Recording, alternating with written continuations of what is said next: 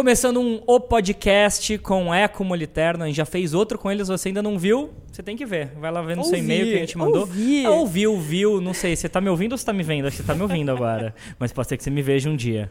Então, você que tá ouvindo aí, a gente começou mais um episódio do podcast com essa pessoa maravilhosa que saiu da ilustração, uma carreira duas décadas.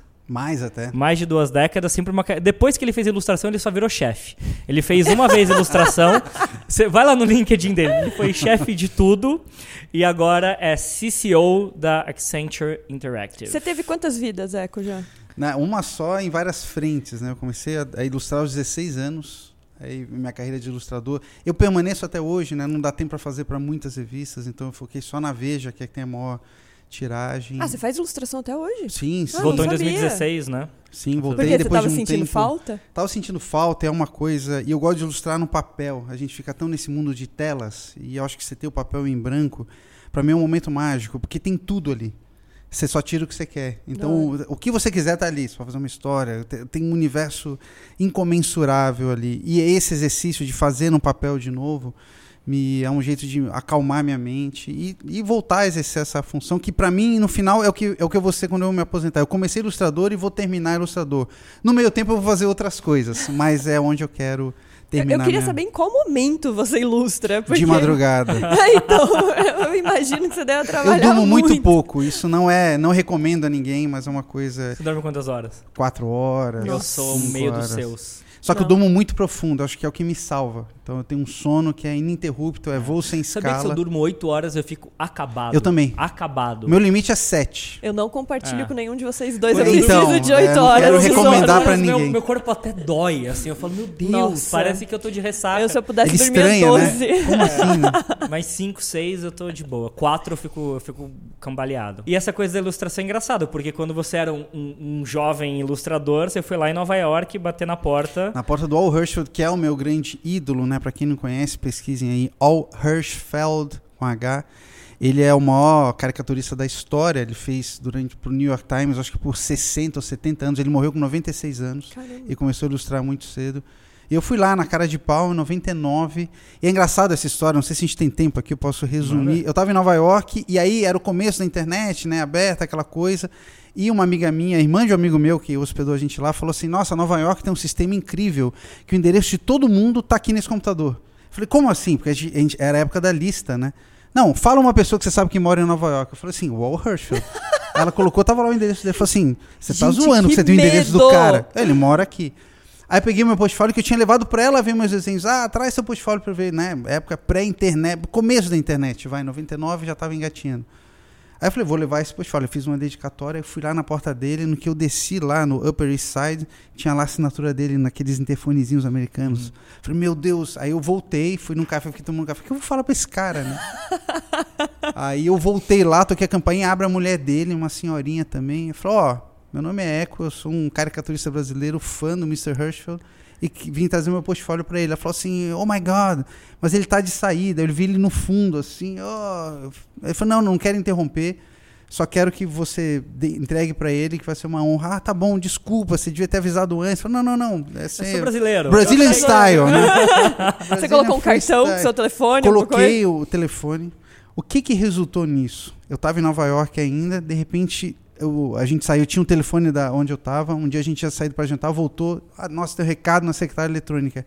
Era ele ligando para mim, porque ele queria elogiar o meu portfólio. E como ele não conseguiu falar comigo, não, não satisfeito, ele escreveu uma. Eu tenho em casa uma carta Ai, que ele escreveu para mim. tem que moldurar. Tem que moldurar, isso aqui é a coisa mais valiosa que eu tenho. Ou seja, se eu tivesse encontrado ele, se ele tivesse me recebido, eu não teria essa carta. Olha como é louca a Cara, vida. isso é uma bênção pra Gente, sua carreira. maravilhoso Não, tipo, vai em frente. isso. É exatamente o que ele fala. Você é muito talentoso. Aí eu falando, é isso, é isso que eu vou ser da vida. Só que eu não virei isso da vida. Mas aí é uma longa história. ele é do senhorzinho já? Ele já tinha, em 99, ele já tem 96 anos. 90, ele morreu com 99 anos, eu acho. Ele morreu três anos depois. Pra ver que continuar ilustrando é uma vida longa, né? Então Isso. é uma boa. Por isso que eu plano. quero, né? ele é meu exemplo de vida. Se eu conseguir fazer metade do que ele fez, eu tô satisfeito. A gente terminou o outro podcast falando sobre agências. E aí, o que, que vai acontecer com as agências? O que eu me pergunto muito é. A consultoria, a Accenture foi muito esperta em entender que tinha, se via o negócio como um todo e tinha ali uma oportunidade de trabalhar criativamente, né? É, na comunicação, fazer toda a cadeia, que nem a gente brincou, fazer um changeman, né? Pegar todos os músculos que você não tem, colocar ali e ficar com o corpo saudável cada vez mais forte. Agora, quando a gente olha para os grupos de publicidade, eles são gigantescos, riquíssimos. E por que, que eles perderam essa oportunidade? Por que, que eles não fizeram um outro passo? Eles entenderam que eles estavam na ponta da criação e, e falaram, porra, E calma aí, deixa eu dar um passo atrás, fazer um olho de águia aqui e entender o que está acontecendo. O que que não falta, né? O que que aconteceu falta isso? no meu Eu, negócio? eu acho que eles entenderam, tanto que eles estão até fazendo aquisições e estão indo mais para esse ramo da consultoria, né? De mais de métricas, enfim, de entender de sistemas. Só que, na minha opinião, é um caminho mais longo. Porque isso as consultorias desenvolveram durante décadas. De você ter, enfim, sistemas, metodologias. No fim, é isso que os clientes compram. Né? É uma, essa operação, essa robustez. A gente falou né, no outro podcast sobre os bancos, a diferença entre os bancos e as fintechs. As consultorias têm isso, tipo, o cara, a Accenture vai entregar, uma das maiores empresas do mundo. A Accenture é maior que muitos clientes que a gente atende globalmente. Então isso dá uma, uma robustez. E para os grupos de comunicação chegarem nesse patamar, é mais difícil do que uma Accenture fazer uma aquisição numa Droga 5. A partir daí é meio plug and play. Agora eu tenho uma estrutura criativa. É um caminho, é um atalho, é um caminho mais rápido que eles entenderam. Então, no fim, eu acho que o modelo que vai vigorar é algo no meio. Não vai ser só como é a consultoria, nem só como são as agências. Vai ser um híbrido disso. Só que para mim, e por isso que eu pulei para outro lado, é mais rápido você já ter todo esse background, todo esse apoio de tecnologia, de consultoria de sistemas e colocar ali uma operação criativa plugada nisso, do que você só ter operação criativa e ter que criar todo esse arcabouço de coisas por trás que demanda tempo, pessoas, profissionais. A Accenture hoje no Brasil, ela tem 13 mil funcionários. Uhum. No mundo são 470 mil funcionários. Gente, que é um monstro. Então, se você somar todo mundo que trabalha em publicidade É no mundo, acho que é forem- metade disso. É entendeu? como se eles fossem um império anexando ali Sardenha, não sei o quê, saca? E, e a publicidade tem uma bela mansão na praia, né? Mas é muito difícil comprar o resto, né? Mas Eu as acho que é- agências que são plugadas, elas depois começam a entender também o que a consultoria Sim. faz, e é por isso que você está falando que no futuro é, É o um vai caminho. entender do negócio do outro. Porque hoje eu imagino que ainda seja uma coisa. A consultoria faz isso. E faz essa estratégia toda e aí passa para a agência o, próprio, o próximo passo. Mas no futuro já vai ser algo mais híbrido, onde os dois já vão estar juntos, ah, entendendo o problema e sugerindo algo novo. E até em muitos casos isso vai acontecer dentro do cliente. A gente está falando dessa tendência né, dos clientes cada vez mais internacionaliz internalizarem operações e internacionalizarem também operações criativas.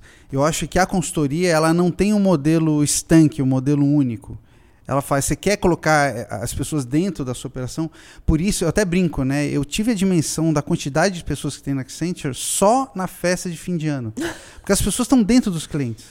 Aí na festa de fim de ano, que eles fecharam o Tom Brasil, foi uma festa para 7 mil pessoas, só quem está em São Paulo, eu demorei 20 minutos para encontrar alguém que eu conhecia na festa. Nossa. Porque olha, aí você tem a dimensão disso, porque as pessoas estão dentro. Como é uma coisa muito estratégica e muito sigilosa e que demanda eh, que esteja muito próximo do negócio, essas pessoas ficam dentro dos clientes. As consultorias trabalham com esse modelo de alocar profissionais dentro dos clientes, que é uma coisa nova, né? Nas agências, agora elas estão começando a fazer isso, mas as consultorias já fazem isso há muito tempo. Então a ideia é encontrar a melhor forma de atender o cliente nisso. Seja eu fazendo isso num lugar só, seja eu montando uma operação dentro do cliente, mas cada vez mais isso conectado ao negócio.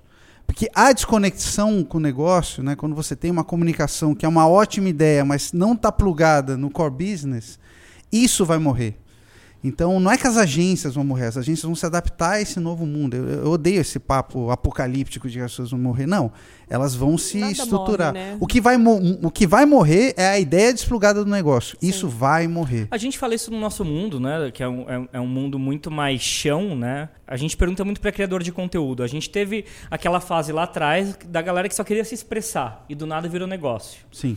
E daí você tem uma onda de pessoas que já entram na internet falam, tá, eu vou me comunicar nesse nicho, porque pode virar um negócio aqui, aqui, aqui, já tem mais é, orientado que é, como quer transformar aquele negócio. Agora, ainda assim, a maior parte das pessoas querem entrar e vão descobrir qual negócio elas vão fazer, sei lá em que momento. Eu acho que a ideia fica famoso só. E, e é o mesmo problema, é como se você tivesse só uma comunicação desvinculado numa ideia de negócio. Trazendo para o nosso mundo é, é, é, a coisa que a gente mais vê. Ah, eu faço, eu posto, posto, posto, posto, posto, posto. Para que você está postando tudo Porque no fim é uma atividade comercial. O grande erro dos criativos é tentar resolver uma ansiedade artística no ambiente comercial. E vice-versa. Também quem faz arte com viés comercial também é um problema, porque a atividade comercial, a atividade da propaganda, ela pressupõe que você está atendendo alguém que está te pagando para resolver um problema dele. Se você em algum momento esquece disso, você tem um problema. Você não está fazendo da melhor forma.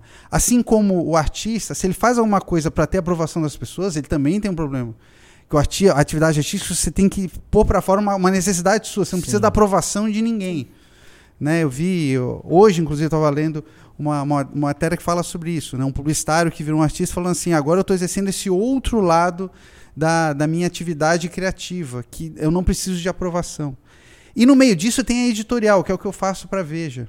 Eu sempre conto, né, que um dos quando tinha voltado a fazer para Veja, um dia eu mandei duas opções para eles. Ó, oh, tem, tem esse desenho assim, tem esse com esse outro jeito. Aí o editor me ligou e, e perguntou: "Tá, mas qual que eu publico?"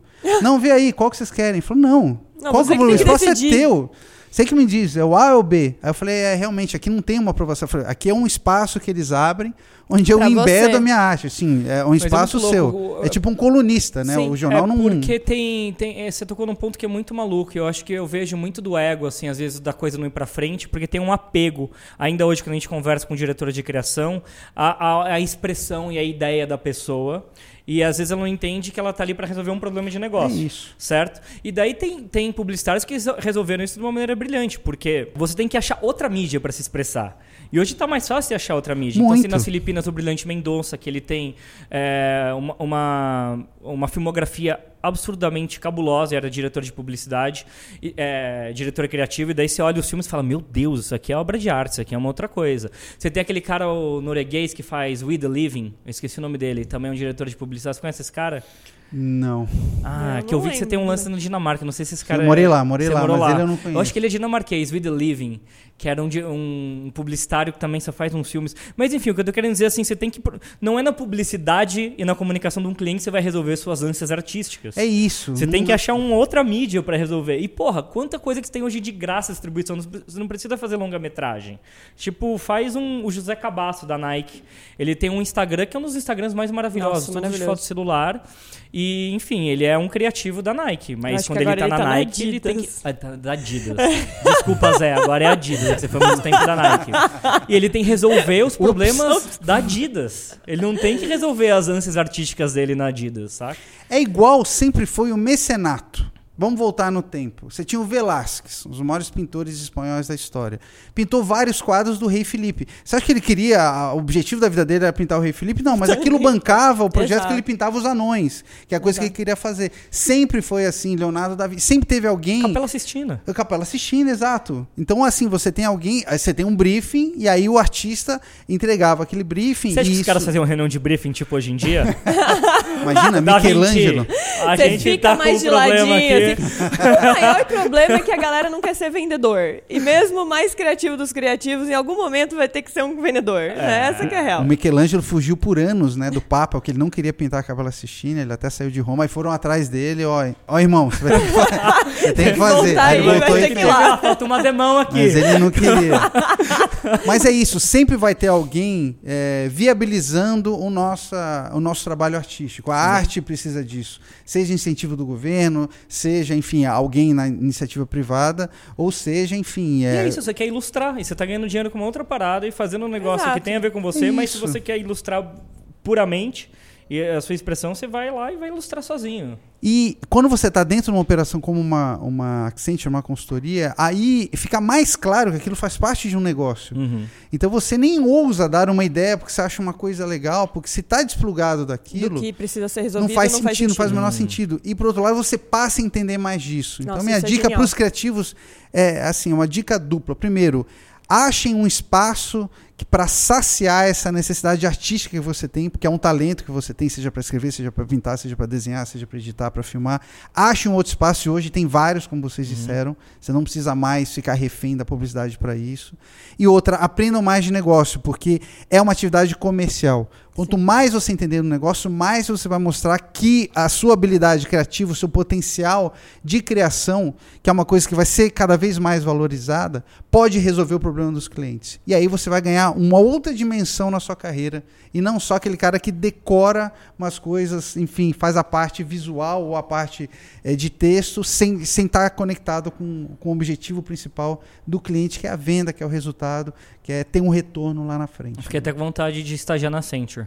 Cara, Não, essa dica aí, a galera, se não anotou, anota, volta e Então anota. anotem outra coisa, porque eu tô vendo um espaço, muita gente tá me demandando, cara, você tinha que dar mais aula disso. Então eu vou dar um curso sobre Você é isso. ótimo Aliás, a aula. Gente viu uma palestra do Eco, meu Deus, não percam nenhuma palestra que ele der, porque são absurdas. E eu vou fiquei dar até um com curso- vergonha antes da nossa palestra. É, eu já, já tô estruturando, eu já tenho um e-mail para quem quiser estiver interessado, chama curso do eco@gmail.com, onde vocês me mandam que eu vou estruturar e quero debater com as pessoas porque eu tô vendo um, um- um espaço, um vácuo do que eu tô aprendendo, do que eu aprendi nas agências que precisa ser preenchido. Você já tem um aluno. Então pronto, dois. vocês já estão convidados. não, convidados Curso do eco@gmail.com, manda um e-mail e a gente Agora, você contar. falou um negócio muito interessante, que é essa necessidade das empresas estarem todo dia produzindo conteúdo, experiência. Ela tem que estar, né? Tem que estar na vida das pessoas, não importa se é através do serviço, da comunicação, do negócio, ela está em todos os lugares. Como você disse, você não vê uma publicidade e fala, ah, era o que eu faltava para comprar. Né? É, é uma outra experiência. A gente está nesse jogo também de maratona, né? Criador de conteúdo é uma maratona de criação. A gente nunca trabalha em formato de campanha e durante anos a gente sempre brigou muito com as marcas, que elas queriam colocar na nossa boca frases de campanha. A gente falou, gente, não faz sentido. A gente é um Nenhum. always on para nossa comunidade. Se do nada eu venho com, uma- com um tipo de comunicação, um tipo de abordagem com a nossa comunidade de campanha, todo mundo vai estranhar. E daí eu vou juntar com outro dado que é a Bia Grange, ela fez junto com uma agência do Brunch Agency, se eu não me engano, uma pesquisa que ela fez em 2017, agora fez de novo, sobre quanto as marcas investem é, em criador de conteúdo. E daí parece que esse ano era 36%, pulou para 40%, que investem entre 100 e 700 mil reais em criadores de conteúdo.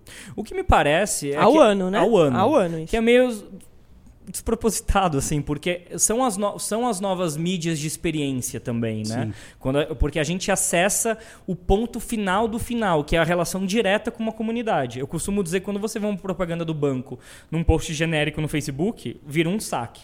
Quando você vê dentro de um, de um conteúdo de criador, vira uma comunicação e um diálogo e tem muito amor ali envolvido. As pessoas respeitam, endossam, etc. Por que você acha que ainda não, não veio dinheiro de comunicação de fato, não para Google, Facebook, não para digital, mas para criador de conteúdo, tipo 10, 20, 30 milhões no ano, uma marca pegar e investir, as grandes marcas, os grandes anunciantes. O que que falta? Porque pa- o, que eu, o que eu vendo de longe, o que parece é que as marcas acham menos digno, não tem, não tem o craft, não tem o cuidado, tem menos controle. E, e eu ainda acho que tem uma resistência do criativo de falar, puta, esse aqui não é o lugar. Que, que, que, que você acha sobre isso? Você tocou em vários pontos aí que a combinação deles, eu acho que é a resposta que vocês estão buscando. Mas eu acho que tem também uma coisa de gap geracional. Quem está ainda no comando, não só das agências, mas dos clientes, ainda tem o hábito antigo de consumir as coisas, as mensagens, de uma forma como era até então. né? De você ter uma mensagem única, super bem produzida, com craft, e a partir daí isso chegar nas pessoas. A transição, eles passaram a pegar isso e disseminar pelos novos meios. Porque até então você tem novos pontos de contato. Ah, que bom. Então vou pegar essa minha mensagem única e adaptar. Eu odeio esse verbo. Preencher você, tem que, sempre você tem que adaptar alguma coisa, está fazendo algo errado Errado, exato. e adaptar isso para outro. Então, eu vou fazer um corte vertical, vou fazer não sei o que. Mas não é só isso. A grande virada é que o que faz uma experiência se disseminar é a chancela de quem teve essa experiência. Mais do que qualquer comunicação. Ou seja, se você tem um serviço incrível, quando mais pessoas têm acesso a isso, as pessoas te recomendam. A gente estava falando, né? Ninguém está aqui, está no Instagram, no WhatsApp, tá porque viu uma propaganda. Mas um amigo seu te chamou. E a relação que vocês, criadores de conteúdo, têm com o consumidor final é uma relação de amizade.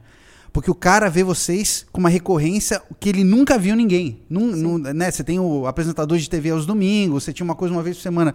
Vocês é várias vezes por, Por dia, dia. até, seja ouvindo, seja vendo. Então, hora que as marcas entenderem que esse poder, e aí passar para vocês testarem a experiência antes.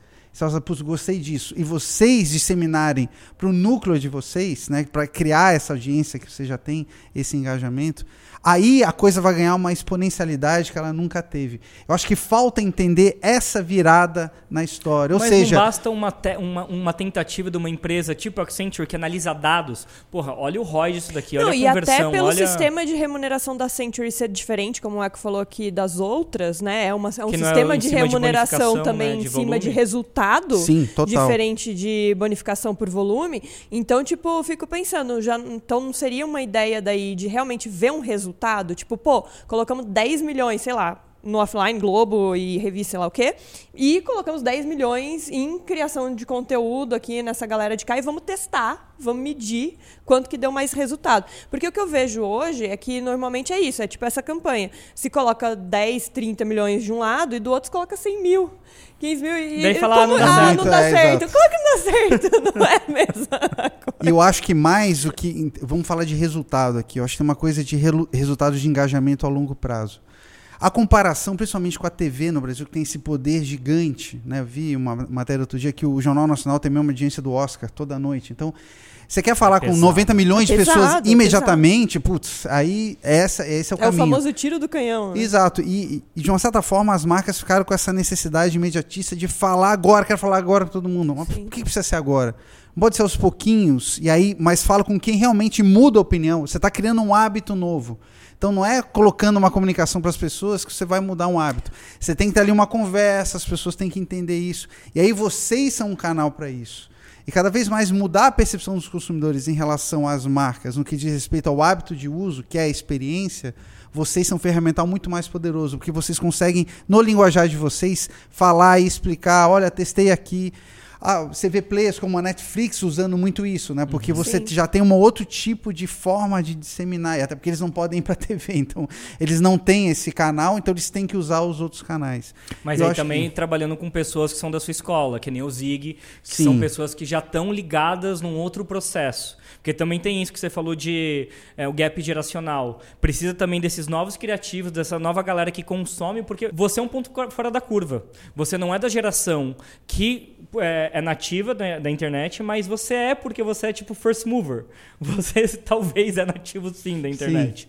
Só que a van la letra, né? Antes de todo mundo. Mas isso não é o padrão, né? Essa é a exceção. Não é? Então vai ter espaço para tudo. Se você tem que falar que chegou o novo iogurte, não precisa de vocês. Chegou o novo iogurte. bom. Então vai para as mídias de massa, vai para a Aura Fome. Chegou o novo iogurte sabor morango. Pronto. Todo mundo vai ficar Tá sabendo tudo disso. certo, é o lançamento. Agora, se você tem que mudar, cara, você não tinha que ter uma conta aqui, você tinha que fazer assim. Existe uma nova forma de viajar. Qualquer coisa que, que pressupõe uma mudança de hábito, aí eu acho que vocês são um ferramental muito mais poderoso.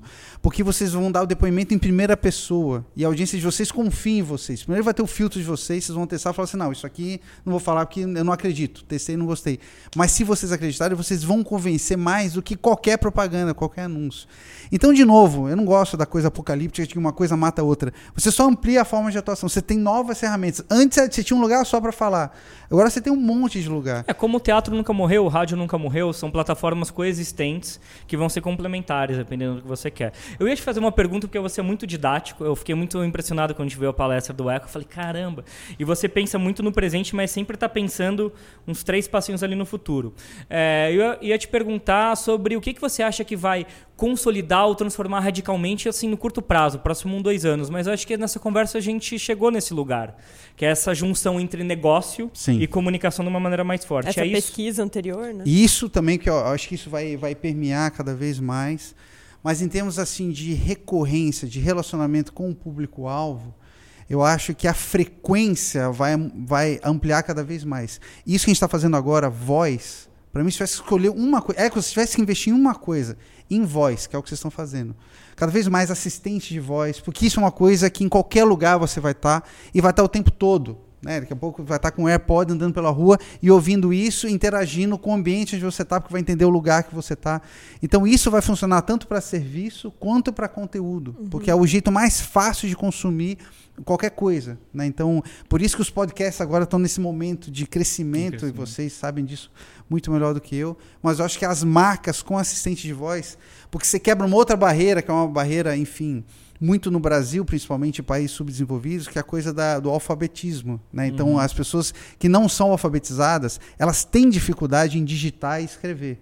Só que assim, falar uhum. qualquer um fala. O WhatsApp é isso, né? Sim. O WhatsApp virou esse fenômeno porque você fala as coisas, né? Então você, você vê as pessoas andando na rua, não é mais o telefone no ouvido, é na boca na aqui boca. falando. E até aqui, lá. É, dados, exato, né? ouvindo aqui é, é meio, meio... É alfabetismo e dados, porque a voz, a quantidade de dados consome muito menos, é, faz toda a diferença. É, eu posso finalizar com Pode. uma pergunta? Que eu, desculpa, acho Mas que eu só queria mais... falar pra pessoa, se você está me vendo e não está me ouvindo, você fez a escolha errada. Você devia estar tá me ouvindo e não me vendo. você sabe, você pode fazer os dois. O Zig falou muito também sobre essa conversa que você também está falando com o público no geral, no sentido assim, antes você tinha, ah, hoje vamos falar, é, o, sei lá, o Itaú tem um problema de digital, então vamos focar no problema digital que o Itaú tem, só que ele tem lá que continuar falando sobre a parte de finanças, sobre a parte de atendimento no banco, enfim, diversas outras áreas que ele tem que falar ao longo do ano, né? E antes se focava muito em um só problema, e você até fala isso também na consultoria que vocês partem de um problema até o final da solução. Isso. Mas ao mesmo tempo que vocês partem de um problema específico e vão até o final da solução, vocês também estão olhando para esses outros, essas outras conversas que têm que ser mantidas ao mesmo tempo ao longo do ano, e aí só a agência toma conta dessas outras conversas ou a consultoria também toma conta dessa conversa junto? Porque no fim, eu acho que todas essas conversas têm que convergir para algum ponto. Por mais que elas tenham é, funções e focos isolados, no final a interação, e, e, que vai ser cada vez mais humana com as marcas, ela pressupõe um diálogo. Né? Por exemplo, a gente fala de vários assuntos aqui. Sim. E as marcas vão falar de vários assuntos com as pessoas, de acordo com o momento de vida delas. Você falou, citou um banco, por exemplo, ah, o cara está com uma dívida, então eu tenho aqui o crédito. O cara quer se aposentar, tem a previdência. Então, faz parte de um de um, de um guarda-chuva maior essa conversa. O que você tem que fazer é respeitar o momento da pessoa. Eu sempre falo isso, eu adoro futebol. Né? Ontem vi o jogo do meu time, do Corinthians, que ganhou de São Paulo, ainda bem. E no intervalo, eu vejo vários anúncios de coisas que não são para mim. Sim. Anunciando fogão. Eu já tenho um fogão. Eu, eu sempre paro.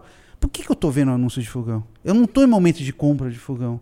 Porque é uma mídia que não consegue segmentar tanto quanto outras mídias e vai conseguir cada vez mais. Então a minha conver a conversa com a mesma marca pode ser diferente para cada um, de acordo com o momento. Então não tem mais a prioridade da marca, tem prioridade da pessoa.